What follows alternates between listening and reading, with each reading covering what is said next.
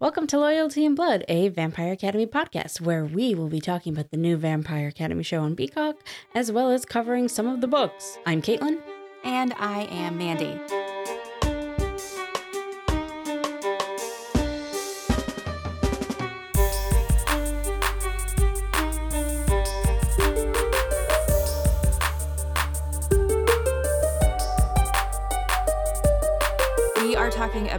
The Vampire Academy book today, chapters one through eight.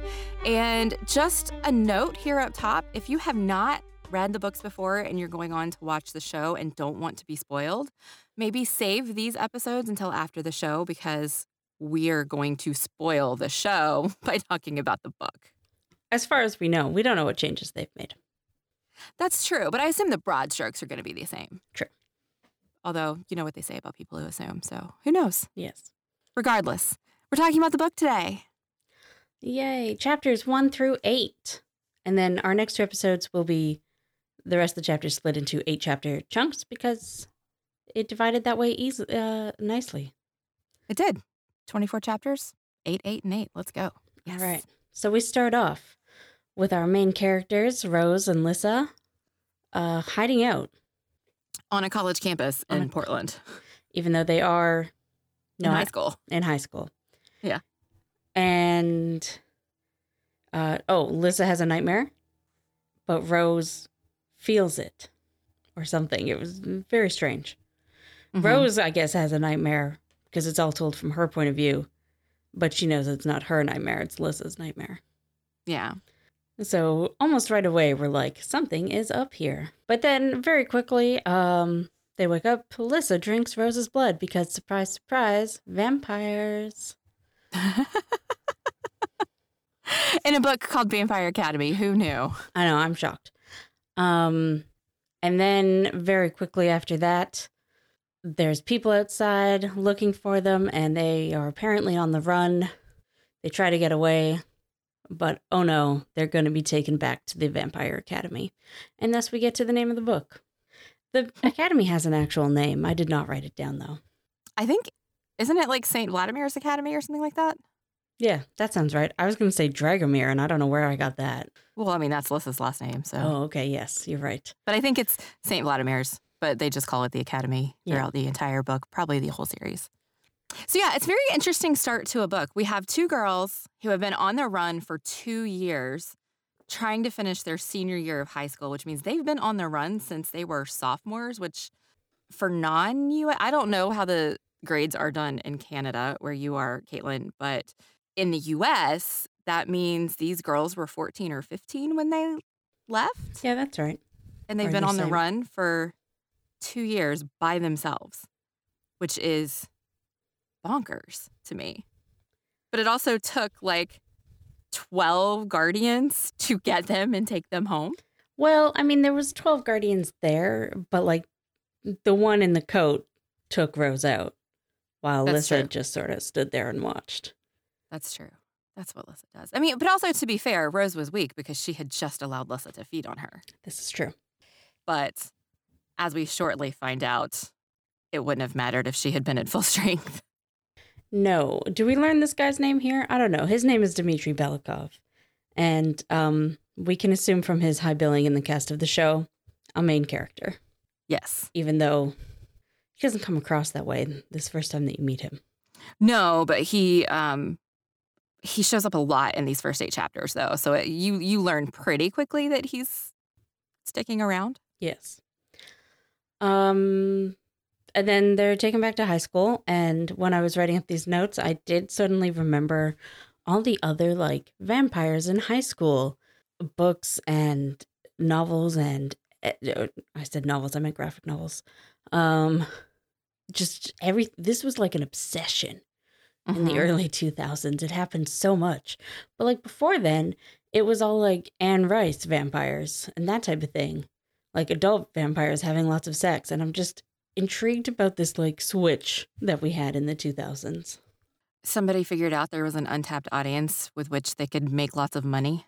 I guess, but like even in the I mean, 90s. it worked. You remember Twilight, right? No, I I mean, in do, the yes. 90s, I mean, we had Buffy, right? So Buffy ran from 1997 to 2003. Right, but the vampires weren't in high school. That's fair.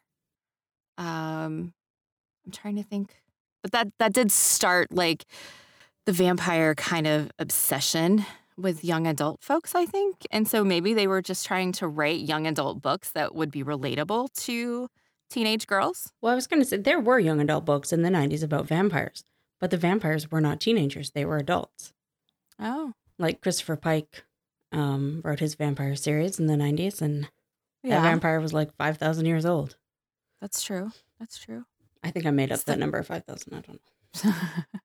trying to think, the Vampire Diaries. They were in high school. They weren't always in high school. Right. Those books came out in the 90s. I never read them. So Yeah. I don't know. The books were fantastic. The show, I can't watch. So Because it's so different. yes, Yeah. Yeah. But the books I love. I have all of them on my shelf. Well, until they started, when L.J. Smith stopped writing them because they ended up becoming the intellectual property of the publisher, Right. Yeah. and they had somebody else write them but still use her name. Like the books changed drastically, so I stopped reading them at that point. But the original ones, I have and I love. Yeah. I'm so glad that doesn't really happen anymore. Yeah, yeah. So speaking of vampires in high school, I want to talk about the class schedules that these two girls have. Okay. Because this does not look anything like my class schedule when I was in high school. No, I don't think they had a math class.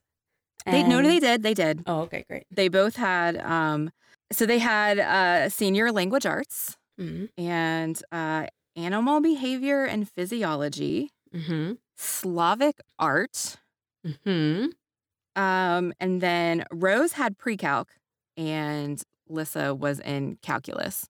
Oh, okay. So they did have a real math class. But then they also had things like um, Rose has advanced guardian combat techniques, bodyguard theory and personal protection three, weight training and conditioning, Moroi culture four. Don't know why it's a four. Because they're in their senior year. So it would have been one, two, three, four. I guess that makes sense.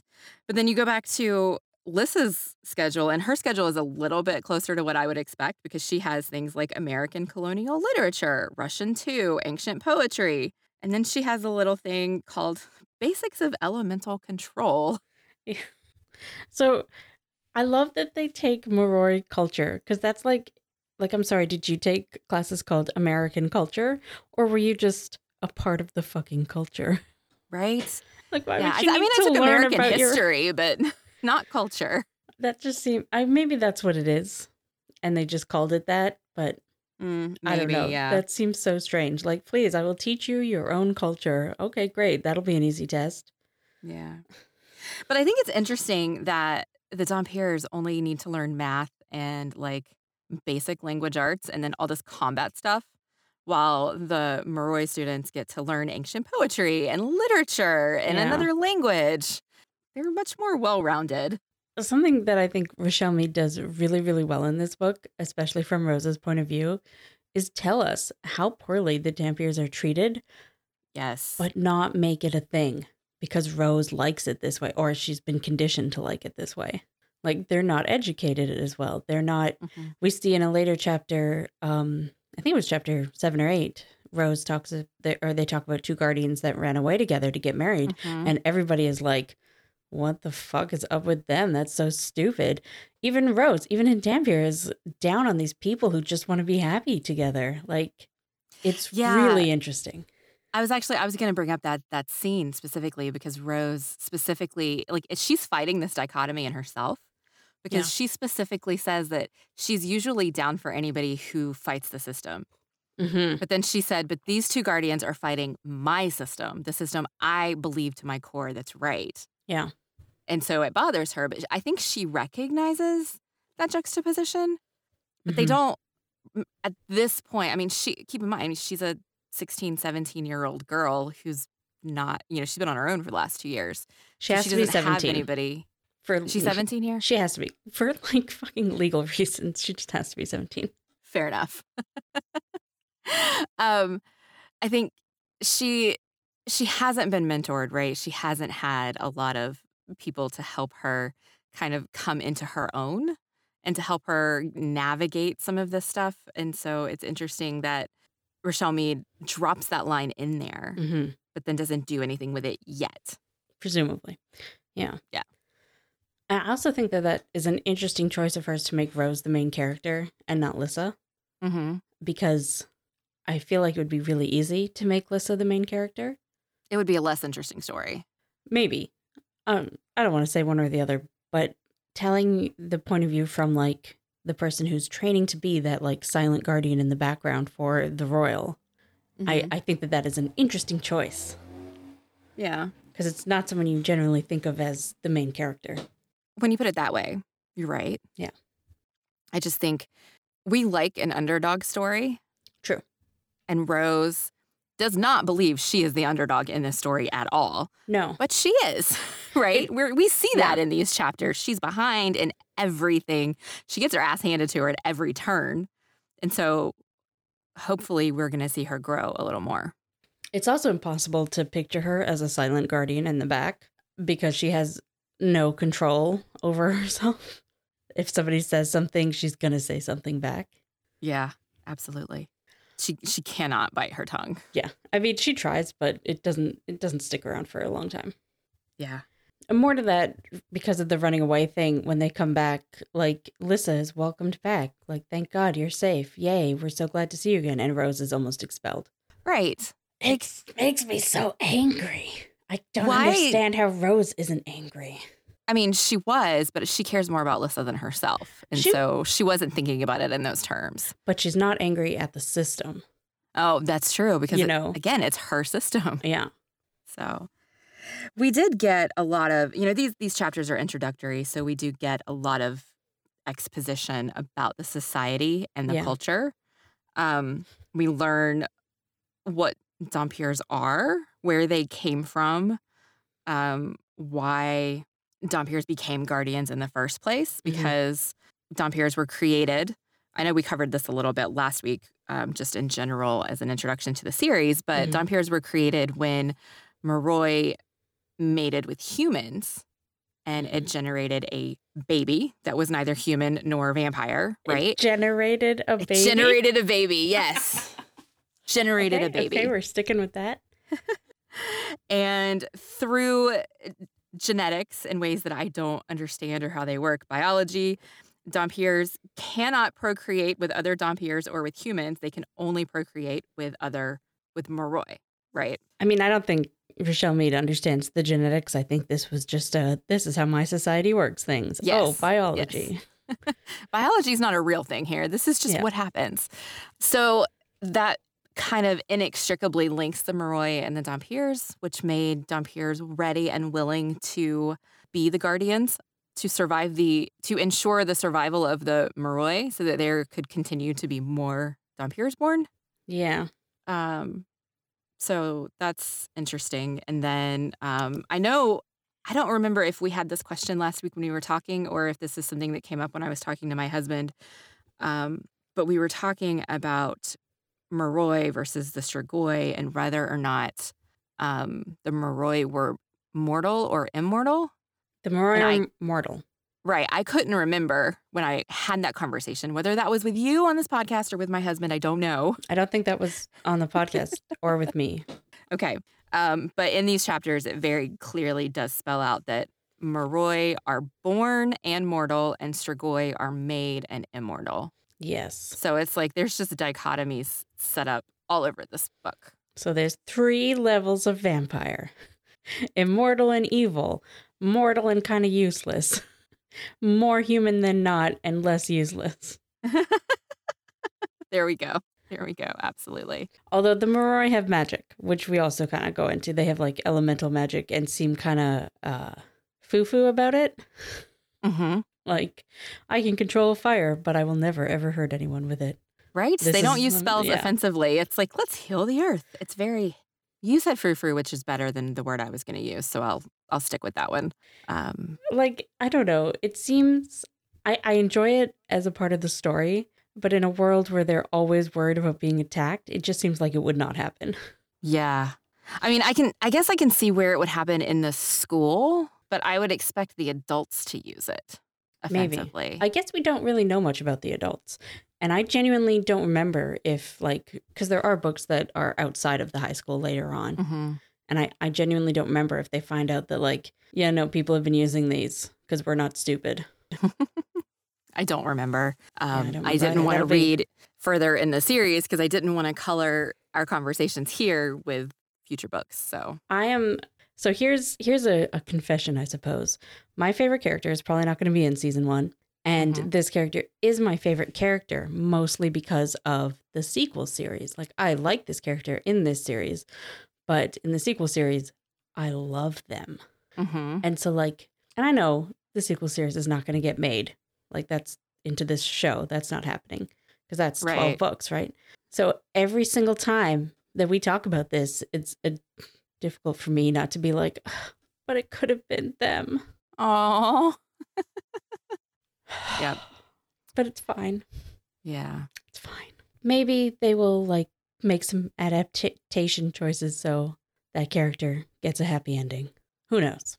Who knows? Who knows? Um, we do, however, meet a lot of people in these eight chapters. And as we meet them, we're introduced into a bit of a mystery. So it's kind of like here's our list of suspects. Right? So good. I love good mystery when there's like just only so many people around. Yep. so the other students, at least the ones that uh, Rose and Lissa talk to, are Mason, Aaron, Mia, Natalie, Christian, although again, top billing on the show for that one, and Jesse. I don't think I missed anyone. No one really important. Yeah, I think that that counts as all of the named people who have like actual dialogue that are Yeah. students. Of all of them, I think only Mason is a Dhampir and the rest are Moroi. Oh, shit, you are right. Yeah. That's interesting since we do spend so much time in Rose's perspective. Yeah. But because she spends all of her time with Lissa, that's who they hang around. And thinking about Lissa and worrying about Lissa Yeah. and like why wasn't the romance between them? Uh, anyways, doesn't matter. Um There's also, okay, we do meet Eddie. oh yes, okay, Eddie, yes. Eddie is another Dhampir. I missed Um, Eddie. but we spend more time with Mason. we do. Um, but yeah, these are all high school students. You know, I mean, we already talked about Dimitri, and then there's the headmistress. And, And uh Victor. uncle, Victor, yes. Yeah. Um, we meet Miss Karp. You know, we see teachers. Miss Karp was a former teacher, and we see her in a flashback from Rose, and we get Stan being all rude to her and other. And uh we meet the priest. oh, we do meet the priest. I forget his name. I Priest. I just like pushed all the adults out of my head. Dimitri's the only Right? important one. yeah. So, um, any any initial thoughts about any of these folks from from these eight Well. Mia is a typical high school bitch. Yeah, although I will say the way they characterize her, the way Rose characterizes her, Mhm. just so repetitively. I I didn't count, but just in these eight chapters, the number of times that she refers to Mia as a child, Yeah. like talking about how she looks like a baby doll, how she should go back to the elementary school. Um, I think at one know, point she tells her to put her soother back in her mouth or something like that. oh, she did, yeah. It's Rose is so mean to her. Like Mia is mean too, definitely. Mhm. But Rose is so mean back. Like as an adult in my 30s, I'm just like, Ugh, Yeah. no. But it's like it's even in her in her internal thoughts because Yeah. she had a thought like, well, she can't actually be that much younger than we are because I'm sure Aaron didn't turn into a pedophile while we were gone. yeah. Like that was an internal thought for her. Um so it's it's bad that she Ironic thinks like this. coming from from. Anyways, sorry. Yeah, yeah, I guess slight spoilers, but I mean nothing you won't pick up on. Yeah. So I would say out of all of these people, Mhm. is the one I hate the most. Christian's the one that I am most intrigued by. We should talk about Christian actually, because they give us a little bit of his backstory. And so he's a Moroi who has fire as his elemental magic. And through sort of learning about um, his backstory, we also learn how Strigoi are made. And there's a couple different ways, and I only remember the way that his parents were made. Shit. Well, you tell everybody that one, and I'll tell everybody the other one. Um, so somehow some Moroi can choose to become Strigoi, Mm-hmm. And they That- d- d- they have to drink someone until they're dead. Yes, they have to willingly kill. They have to willingly kill somebody by drinking their blood. So snapping mm-hmm. somebody's neck, that's fine. But if they drink someone's blood until they're empty, then they become a Strigoi. And Christian's parents chose to do that to become Strigoi. Is it really that? Is it? Hang on. I just I remember it being they have to choose to willingly kill, but I don't remember that they had to like completely drain them. They have to drink someone until they die. I guess they can still have some blood in them. Um, the other way is if you're bitten by a strigoi. There were two oh, I had it in my head that there were three ways to make Strigoi. Strigoi, Strigoi could forcibly turn humans, vampires, or Moroi with a single bite. Oh, just Mhm. one bite. That's easy. Um, Moroi, tempted by the promise of immortality, could become Strigoi by choice if they purposely killed another person while feeding. While Oh, feeding, okay. While feeding. So I guess Yeah. you can do whatever you want to them as long as you're. That's weird. So it's it is a combination of drinking their blood and killing. Yeah. So okay. Um, and that's what happened to Christian's parents. They chose to become Strigoi, and I find that that makes him the most interesting person here now. Right? And so, like, we get this whole conversation between him and Lissa about how the reason he spends so much time around the chapel is so that people see that he's not evil like his parents were. Because he's followed by this stigma of what his parents did. And, like, people whisper about him that, well, he's probably going to do the same thing. And he's a loner outcast. He's your typical early knots emo boy, and Absolutely. I love it. And I love that Lissa is so intrigued by him, and Rose is like, "No, stay away from him. He's bad news." Because Rose hates anyone who talks to Lissa. I'm pretty sure they Oh need my to God, be that's so true. pre-approved by Rose before they Yeah. get to talk to Lissa. Yes, 100%. So basically, Uh, Rose is uh, uh, Lissa's allowed to talk to Natalie and Aaron, and that's it. And Natalie's on thin ice. Why is Natalie on thin ice? Oh, Rose just finds her kind of annoying because she talks so Oh. much. Yeah, but Natalie is the one that she wants her to hang around because she's kind of under the radar. Nobody else pays attention to her. She's Yeah. mousy and not popular. Yeah. So Rose is trying to keep them out of everybody's eye and just kind of like keep our head down and just get through this shit, and then we don't have to worry about these people anymore. Yes, though apparently when they were fourteen or whatever before, they were very popular. And lots of parties and My high school experience was not that. oh yeah, and mine wasn't either. But I'm also a book nerd. Yeah, me too. I'm the one so reading the books, not in the books. yeah, exactly. But I just can't imagine being 14, 15 at parties. Like that was the last thing I wanted. And also, I was a child. right? You know, Yeah. I can't imagine. But But of course, we didn't think of ourselves as children back then. No, we thought we were true. so grown That's up. true. So and yeah, all, like we said, many different experiences in high school. yeah, Um, so just quickly, then there's Mason, who seems to be a good friend of Rose's. They train together. Uh, Aaron is Lissa's ex boyfriend, who's now seeing Mia, the young one, the young looking one. So that's a thing. I don't know. And then Jesse's a Moroi who only seems to exist to flirt with Rose. but Rose likes it. Rose does like it because she is the reckless one. She is. They also we almost named our podcast this right right in the first couple of pages. They called her wild and disrespectful. Yes, we did almost go with that. We did, and then Dimitri calls her reckless several times. Um, it, it's definitely a running theme, at least in these eight chapters. I don't really see it getting better. I do enjoy how we see Dimitri like grudgingly respect Rose, though. hmm He's like the only adult who will look at her with anything other than disdain. Because he recognizes the drive and passion that she has for protecting Lissa. And he Yeah. also recognizes that while she did get lucky, she did keep Lissa alive for two years. Yeah. Um, but but she did get lucky. So Yes, she did. And on that note, we also have to, we didn't talk about the bond between Rose and Lissa other than briefly mentioning it at the beginning with the nightmare. So Rose can feel Lissa's emotions and can sometimes be like dragged into her point of view in her mind. hmm and it, I think this is an interesting writing technique because it it's a first person point of view book, but because she put this in as a plot device, it also gives us these scenes from Lissa's points of view hmm when Rose isn't there. So I- Yes. I, think that that was just very smartly done.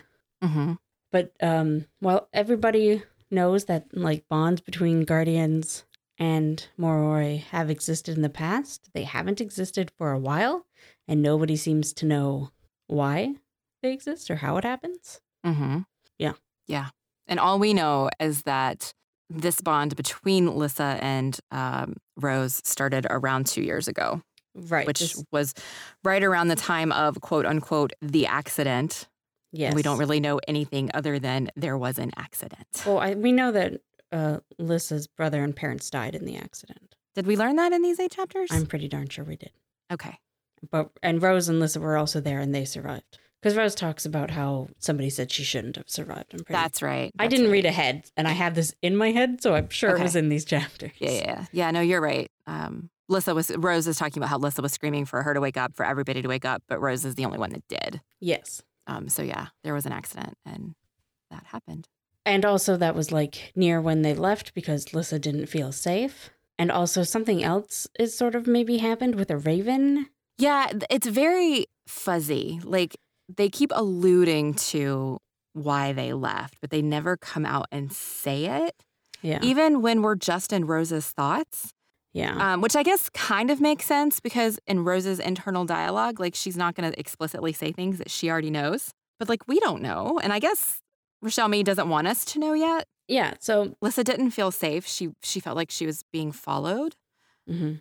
and um, beyond that, there's not really a lot that we know about why they left. yeah, I don't know if I think this works because when you're in a first person, you're in somebody's head, you should know what they know. But obviously, Richelle Mead wants to slowly reveal this to us, Mm-hmm. which is not it's not well done in a first person point of view. I don't think. Like just in general, I don't think anybody can do it very well. Yeah, it feels convoluted. It feels stupid. like, why wouldn't we just know what she knows? Right. But whatever. So yeah, no nobody knows. And then so we've got that. Like there there's the initial mystery of why did they run? Why didn't they want to come back? Yeah. Why was Rose insisting that she did keep Lissa safe when the people at the academy couldn't? Mhm. And the headmistress had no idea what she was talking about, and Rose wouldn't elaborate. But then we get this whole thing with the dead fox Yeah. in Lissa's bed, which is horrifying. Like, if Yep. I found a dead fox in my bed, I mean, this is some Godfather level stuff, right? Yeah. No, I don't like it. And it was like open, wasn't it? Or no? Its throat had been slit, and Its the throat had been- inside was pink and jelly like. Ooh. So, um, that's when we get the memory that something happened with a raven, but we don't know what happened with that raven. Yes, but we do get that um, Lissa loves animals and loves to take care of them. And so this was particularly upsetting for her. Mm-hmm. Um, and we have no idea who did it. Mhm. Um, we also, lots of rumors start flying around when people finally realized they should ask Lissa how she survived for two years. Where was she getting her blood from? Yeah. And of course, Rose lied and said it's so easy to find human feeders. Um, and I think some people bought that story, but not everybody did. I think the only person who hasn't bought it is Christian. Well, he's probably the only one who's actually spent time out with humans. Yeah. But he he swears he won't tell anybody. And then um I know that something happens where Christian defended them, but I don't remember what it Oh was. yes. So after the Fox thing, uh, the rumors just went around the whole school, and people were saying bad things to Lissa about it. And then Rose was yelling at whomsoever it was that was saying bad things. Some friend Ralph. of Mia's, oh Ralph, what a name! His name was Ralph. I shouldn't say that. Somebody might be named Ralph. Um, But it's pretentious Ralph because it's R A L F. oh, I was listening to the audiobook, so I did not see the spelling. Oh yeah, no, it's R A L F. That's terrible. So But then Christian uses his magic to cast uh, like flames around Ralph. So it looks like Mhm. he's on fire, but he doesn't actually get hurt. And then Christian gets suspended for a week because they're not supposed to use offensive magic or ever use their magic against other Moroi. But I mean, come on, is it really actually offensive if it doesn't do anything except scare him? Well, I think that just goes to show that Christian is really, really good Yeah, right. with his magic. Well, and they even talk about that though, because nobody had ever seen somebody create a fire that didn't burn anything. Yeah. They, I mean, that was something that, that, that at least Rose said that. Um, so I don't know if that was true for everybody else watching, but Rose said she had never heard of that um, from her perspective. But I liked Christian defending them, even if Rose still doesn't like him. Sometimes I want to slap Rose. Right. for two reasons. One, recognize allies better. Two, wake up. You are stuck in this shitty system. Like, Yeah. but she's young. She's brainwashed. It's fine. She is. And I, I think that Richelle Mead is very consistent with her character in that way at this Yeah. point in the book. Yeah. Um, like we're reading this going, Rose, come on, be smarter. But Rose is a high school girl. Yeah. I mean, it doesn't matter if she's a girl or not. She's in high school. She's young, you know, and she's just starting to figure out that the system doesn't always protect you the way that you're taught it is. Yeah. So, anyway, um, yeah, we end this uh, eight chapter section with after Rose has begrudgingly thanked Christian and told Lissa, I'm glad he, you know, defended us or whatever, but still don't hang out with him. If I was Basically- Lissa, Ordering her. yeah, I would hang out with him harder if somebody tried to do that with me. Well, but the thing is, she does. Yeah. Um, so, well, I guess technically we don't know that because the way this chapter ends is uh, Rose feels Lissa being sneaky in her head and is like, I wonder why Lissa's being sneaky. I should check. And then, like, tries to figure out how to force, like, to make herself be in Lissa's head because she's never been able to control it before. It's always just happened when Lissa's overly emotional. Yes. Again, And this, an- another thing. Like we have this ability. Maybe I should test it out and see what it can do. yeah, no, no, they would not, they, they would never do that. Why would they do Oh that? my god. We had two years by ourselves where we could have thought about this and taken whatever. Whatever. Yeah, I think this bothers me just a little bit because, like, Rose has already told us that neither one of them like the experience, Mhm. but Lissa herself explicitly hates it because it's an invasion of her privacy. Yep. And so, like, when it happens because Rose can't control it, like, I don't fault her for that. But she is choosing to try and make that happen here Yeah. because I get her reasoning. She wants to make sure Lissa's okay, but there are other ways to do that than betraying your friend. Absolutely. In fact, you could just have a good conversation with her about Christian instead of just saying no. Right. But I do think that they have to figure this all out on their own still. So that's fair. Yeah. The last thing that we really haven't talked about very much is Dimitri and Rose's training. Yes. So Rose got to stay at the school because Dimitri sort of spoke up for her and said that he would take on the responsibility of giving her extra training Mm-hmm. to help her get caught up with the other guardians or guardians in training. Right.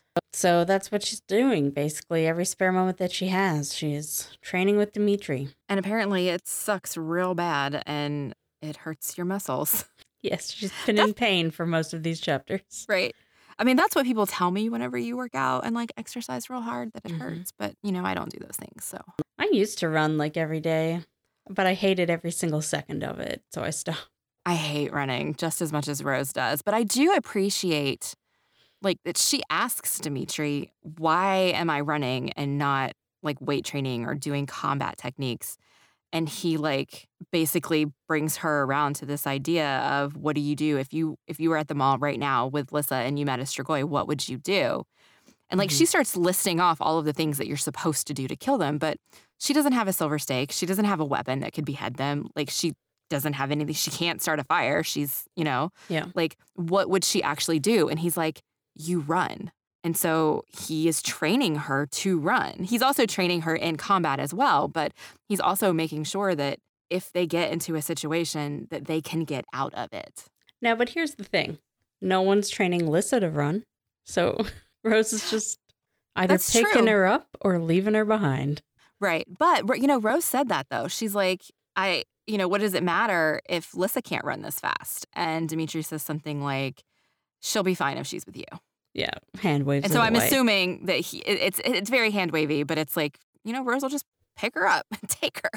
It's kind of how I imagine. Just throw her over your shoulder and run. It's just, it just makes me shake my head more. Like, why aren't they training the Moroi to look after themselves? Oh, I know. That's a huge thing. Like, they're learning about ancient poetry when they could be learning to fight also. With Like, I their get- fire magic or their water magic or. Right? Yeah, no, 100%. Um, it's definitely, there's definitely a lot of classism in this. Oh, yeah. Um, and it's not even about wealth. I mean, some of it is definitely about wealth because you've got like the royal families and stuff, Mhm. but it's also about, I don't know the appropriate word here. Is it species? I think it's I, species. I think it's kind of about like almost blood purism, which is real shitty Uh, yeah, actually. because the Moroi are like purely Moroi and the Dhampir are or not. you know? Like, yeah. And Mhm. it's, I genuinely don't remember. Like, I know that the society and the way it works is dived into a bit in this series, but I don't remember how deep and how how much criticism it receives. But I hope it's a lot because it's real shit. I can say confidently that there are things about this culture and society that get upended and completely changed by the end of the series. Yes, okay. I thought so. I was. Um, it's just been so long. That's that's all I'm to say. But Yes. Um, you know, all in all, I think that these eight chapters were a good introduction to the book and to at least to our main characters. Yeah. Rose and Lissa, and even Dimitri. Like, we don't learn a lot about Dimitri personally, Mhm. but we get his work ethic and we get his seriousness and why, like, how committed he is to his purpose, which is being a guardian, right? And I also liked that he wasn't like him sticking up for Rose because she would be a good guardian, not because he wanted to be involved in like the politics of the school. Right. And so you get that he's just there to be a good guardian. Mm-hmm. And I, I do like that about him. Yes, very much so. Oh, you know what? We, you know what we haven't talked about yet, Mhm. and we do need to mention because it is going to be a running thread in the book, Mhm. is this idea of shadow kissed Anna. Oh, right. From the priest. Yes. So Uh, Rose is in church because that's one of the ways that she can get out of her dorm a little bit more. And she hears the priest mention shadow kissed Anna, who was a guardian. And she sort of looks into her a little bit more and gets the suspicion that Anna and her vampire, what was his name? Was it Vladimir? Yeah, it's Saint Vladimir. Yeah, okay. Saint Vladimir. There's some wording in a book about them that's that implies that they also had a bond, like Rose Mhm. and Lissa do. So I think we want to look into that a little bit more and see see what's up there. Yeah. And I mean, given that book three in the series is called Shadow Kissed, I'm I, I feel like it probably means something. Mm, Probably yes. Probably. Um, so that's just something to keep an eye out on. So I think that is chapters one to eight. Join us next time for chapters nine to seventeen. Is that math? 16. Sure. 16. 9 to 16. Yeah. But like nine plus eight is seventeen. But I guess including nine, yeah, okay, okay, okay, sixteen. um, yes, so join us next time for chapters nine to sixteen. In the meantime, you can reach out to us on Twitter at loyaltybloodpod or email us at loyaltyandbloodpod at gmail.com. I'm Caitlin, and you can follow me and find my other shows on Twitter at Inferior Caitlin. And you can also see what I'm reading over on Instagram at Inferior Kate Reads. And I am Mandi Kaye, and you can find this show and all of the other Eloquent Gushing shows at eloquentgushing.com. I highly, highly recommend you guys check out the Marvelous podcast right now. It's some of our friends Yes. talking about like the MCU, and they've just started talking about uh, She Hulk, and it's going to be really fun. They're So- great. I enjoy them. Go check those out. Um, we are also on Twitter, Facebook, and Instagram at Eloquent Gushing, or you can just reach out to me on Twitter at Mandi Kaye. And we'll see you next time.